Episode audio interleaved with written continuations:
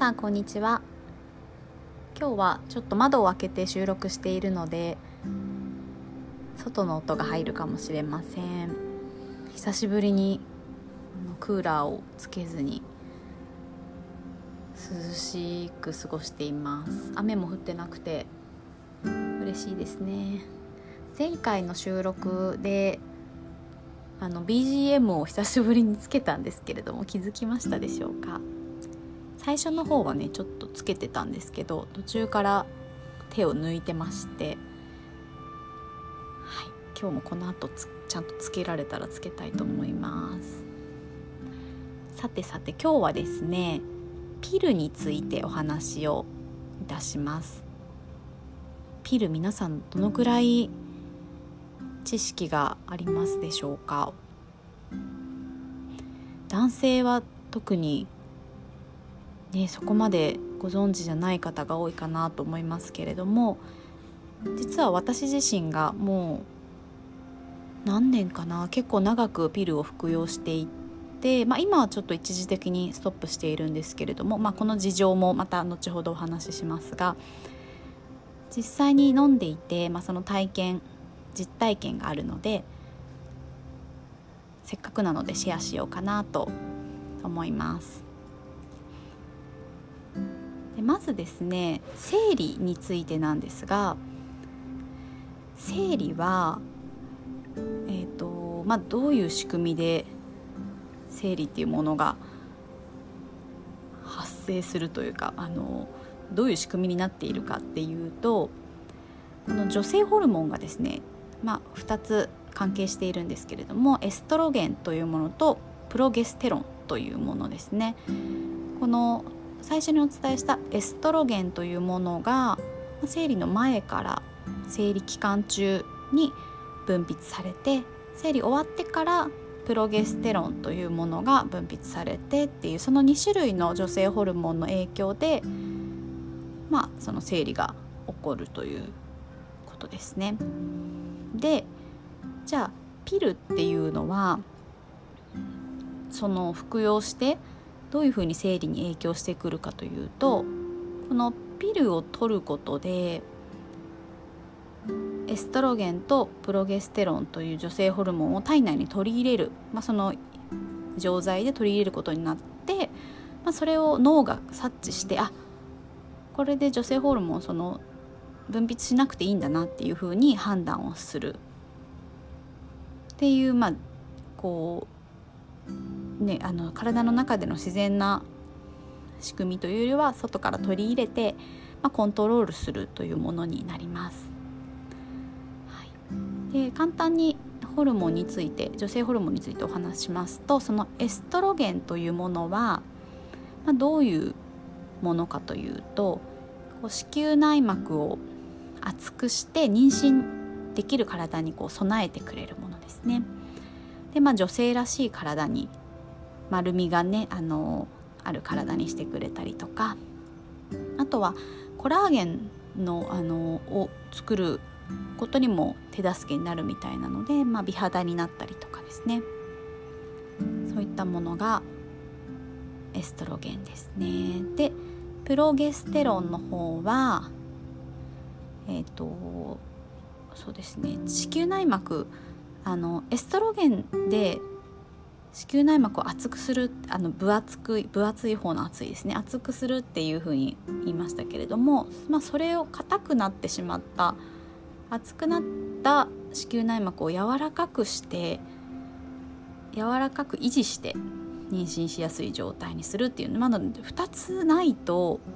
まあ、厚くするだけじゃなくて厚くして柔らかくすることが大事みたいなので両方が必要になりますね。それからえーと、体温を上げてくれる働きもあります。それから食欲を増やしてくれる働きもあります。はい。で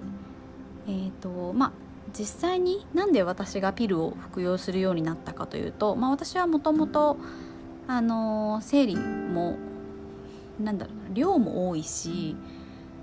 生理痛もひどくって、まあ、あのずっと生理期間中続くわけではなかったんですが最初の23日はもう本当にしんどいなっていうのが続くのが学生の頃からずっとあったのでまあどうにか軽くする方法はないかな楽になれないかなっていうのをいろいろ先輩の話とかも聞きながら出会ったのがピルです。でもちろんあの避妊というあのー、ことのためにも服用していたという面もあります。はい、で、えーとまあ、よく周りの人から聞かれることとしてピルについてですね、まあ、例えば「ピルって太るって聞くけど本当?」みたいなことですね。まあ、それは私自身はなかったですし、まあ、そういうのはあの食欲がねさっき言ったみたいにちょっとあの増進するよみたいなことはお医者さんにも言われましたけれどもまあそこまでそんなピル飲んでるから太ってしまってみたいなことはなかったですね。はい、あとはそうですね。なんかピル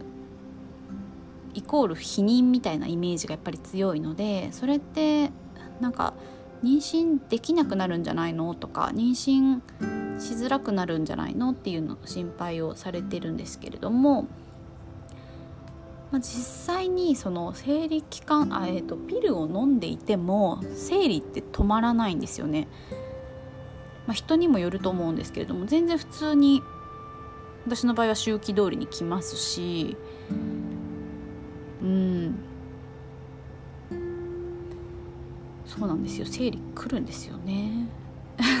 来なくなったらいいのにって思ったことも何回もありましたけど、ま、普通に来てでまああのー、それでコントロールして周期をこうずらしたりされる方もいらっしゃいますけれどもピルをやめてしまったら、ま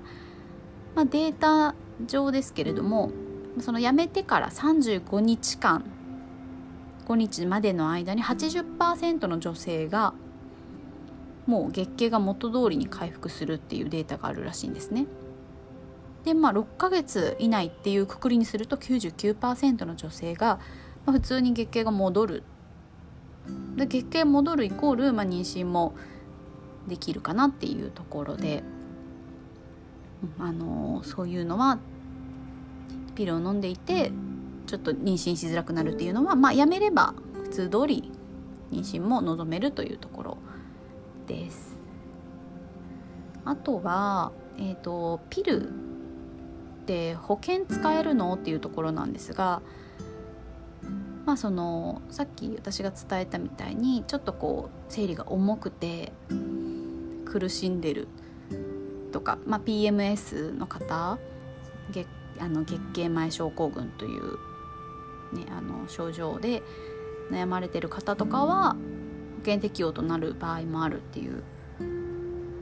ことなので、まあ、人によって違うかなっていうのと、まあ、病院で相談して自費にするか病気あの医療保険を適用させるかっていうところがありますね。私は自費でやってました。あのなんかピル専用専門の病院みたいなところに行ってたんですけどまあまあ自費でいいかなっていうぐらいの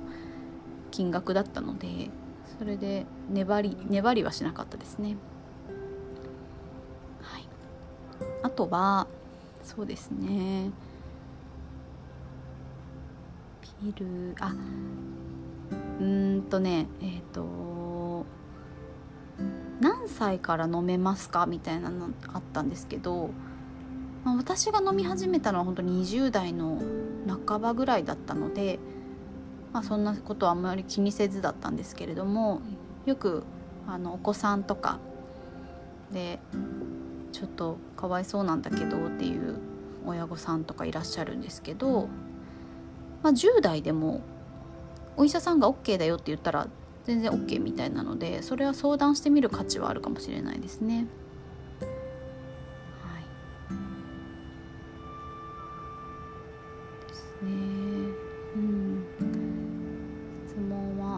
まあそのぐらいが多いですかね。よく聞く質問としては。聞かれる質問ですね。はい、でまあメリットデメリットをお伝えすると,、えー、とまずメリット。私が感じたメリットなんですけれどもこれはあくまでも。あのねえっ、ー、とまあ私の場合周期がピルを服用する前も後も変わらず、安定してくるタイプなのでそこまでそのなんだろうなあこうコントロールされてるっていうことはなかったんですけれどもピルってこうシートになっていて21錠のものか28錠のものかっていうのを選べるんですね。で、まあ、28錠っていうと、まあ、一般的なこう周期と言われる日程日数ですけれども生理が来た最初からこう飲み出してで最後の28錠目を飲み終えると次の日あ明日生理来るなって分かるんですよ。それがめちゃくちゃ楽でしたなんかこうアプリとかで管理とかしなくてよくて、まあ、アナログなんですけどその錠をあの飲み終えた最後の日にあ明日から来るなみたいなところですねで21錠のシートのものは、まあ、生理期間中は飲まないっていうものなので、まあ、そこでそこでもわかるのかな？私は28ばっかり飲んでたのでちょっとあれですけど、うんうん、それが結構まあ分かりやすいっていうやつですね。アナログですけど分かりやすい。それから、まあ、生理の量が減ったりとかあの腹痛があの少し抑えられたりとかそういったところは良かったですね。うん、結構ね日本人はかなり少ないらしいんですよね。その服用されている方が。もう海外と比べたら全然っていうのはよく聞くんですけど。私はねおすすめよくまあ聞かれたら「え全然いいと思うよ」みたいな感じでおすすめしてましたね。そうえっ、ー、とねこの避妊法2019っていう国連のデータがあって日本のピルの内服率が2.9%だったそうです。今2019年なので、まあ、2年前ですね。そんなに大きくは変わってないと思うんですけどアメリカは13.7%でイギリスが26.1%フランスとかカナダはもっと多いですね。うん。まあ、スーパーとかねスーパーの薬局みたいなところでパッて買えたりするものだったりとか国によってはあるので日本はねこう病院に行かなきゃいけないっていう一つハードルはあるかもしれないですけれどもまあまあメジャーなうんその生理のコントロールのためのメジャーな方法だったりまあ避妊もそうですね。かなって思います。であとデメリットの方をお伝えしますと私の行っている病院では結構あの血栓症のリスクをよく強く言われていて、まあ、それを防ぐために、まあ、ごく稀らしいんですけどねもうさっき見たら0.1%未満とか書いてありましたけども、まあ、そのそのリスクを防ぐために、まあ、タバコを吸ってたらダメだよみたいなこととかなんか何ヶ月とかあったかな？なんかルールがあったかもしれないですけど私がちょっと喫煙者でないのであんまり聞いてないんですけど喫煙者だったりとかはちょっともうこあのタバコやめないんだったらもうお薬出せませんよとか言ってあの受付のところで言われてる人とかいましたね。で、まあ、その血栓症のリスクがあるので半年に1回は私の病院では健康診断の血液検査を受けなきゃいけなかったんですね。それがまあまああの、うん、めんどくさいというかうん。って思ってました。であとは、えーとまあ、習慣化するのにちょっと私の中では時間がかかって飲み忘れとかあるんですけどその1日1錠飲むのにだいたい決まった時間にしてくださいねってまあ、多分忘れないようにっていうことだと思うんですがそのね私は朝飲んでいて朝飲んでお昼になったら「朝今日飲んだっけ?」みたいな不安家に薬も置いてるのであれどうだったっけなっていうのがあったりとか。で明らかにあ飲み忘れたなと思ったらじゃあ例えば夜気づいて夜飲みます。で次の日また朝飲みますってなったらその時間が短いとあの期間というか間？一錠一錠の間が短いと副作用でもう嘔吐嘔吐みたいなもう寒気から発熱から嘔吐みたいな結構そういうのが私は飲み忘れによってちょいちょいあったのでそれはちょっと苦しかったですね。まあ自分のあれなんですけどね。問題なんですけど。はい。あとは、まあ、費用がかかること。さっき私自費でって言ったんですけど自費でも、まあ、月に2 3 0 0 0円ぐらいだったのでまあまあまあって感じなんですけど、まあ、それがねずっと続けるってなると、まあ、じゃあね半年だけとかそういうことじゃなければもうずっとって思うと、まあ、蓄積されて費用がかかるっていうのはありますね。それからえっ、ー、と一番ですね私の中で大きな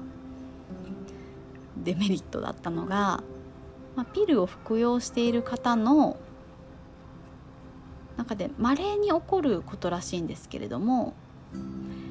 あの耳がですねちょっと聞こえなくなるっていうデメリットがまあ、ごく稀に起きる方がいらっしゃるみたいで私はそれだったので今服用してないんですけれども時間解放症っていう、まあ、耳のそのなんか膜じゃないですけど蓋みたいなのがずっと開きっぱなしになっていて聞きなんかこう音がこもったり自分の声が反響してしまったりしてもう本当に不快っていう症状がありました。これはもう私は飲み始めてから23年続いたので、まあ、最初ピルのせいと思ってなかったんですけど途中でピルのせいかもっていう情報を得てやめてみたらあの今は聞こすっかすっかり聞こえるようになったので、まあ、それが原因だったんだなって思って今ピルやめてるんですけどそういうこう人によってはそういうねあのこともあるかもしれないのでちょっとこれはまあご注意というか、まあ、あの頭の片隅に入れておいてもいいかもしれないですね。はいちょっとデメリットが多くなってますけど、まあ、基本的にはあの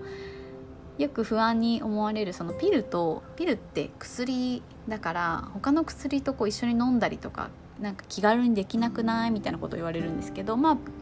一般的なあの風邪薬とか解熱剤とか胃腸薬。あとは、まあ、あの花粉症の薬とか。もちろん漢方とかはもう全然問題ないですよっていうのは先生にも言われてましたし薬局で買う時も一応確認はするけれどもまあ大体あ大丈夫です。ピルだ低用量ピルだったら大丈夫です。みたいな感じで言われていたので全然飲んでましたね。ただ喘息の薬とかなんかステロイドとかなんか糖尿病の薬とかそういう結構あのちゃんとした薬はダメだったりするみたいなのでその辺は確認した方がいいかもしれないですね。ねあのすでに持病があるからちょっとピルは服用できないという方もいらっしゃると思いますので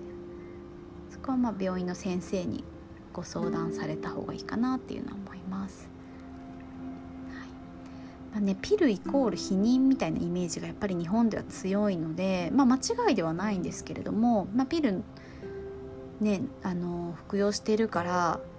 こう性に奔放だとかなんだろう、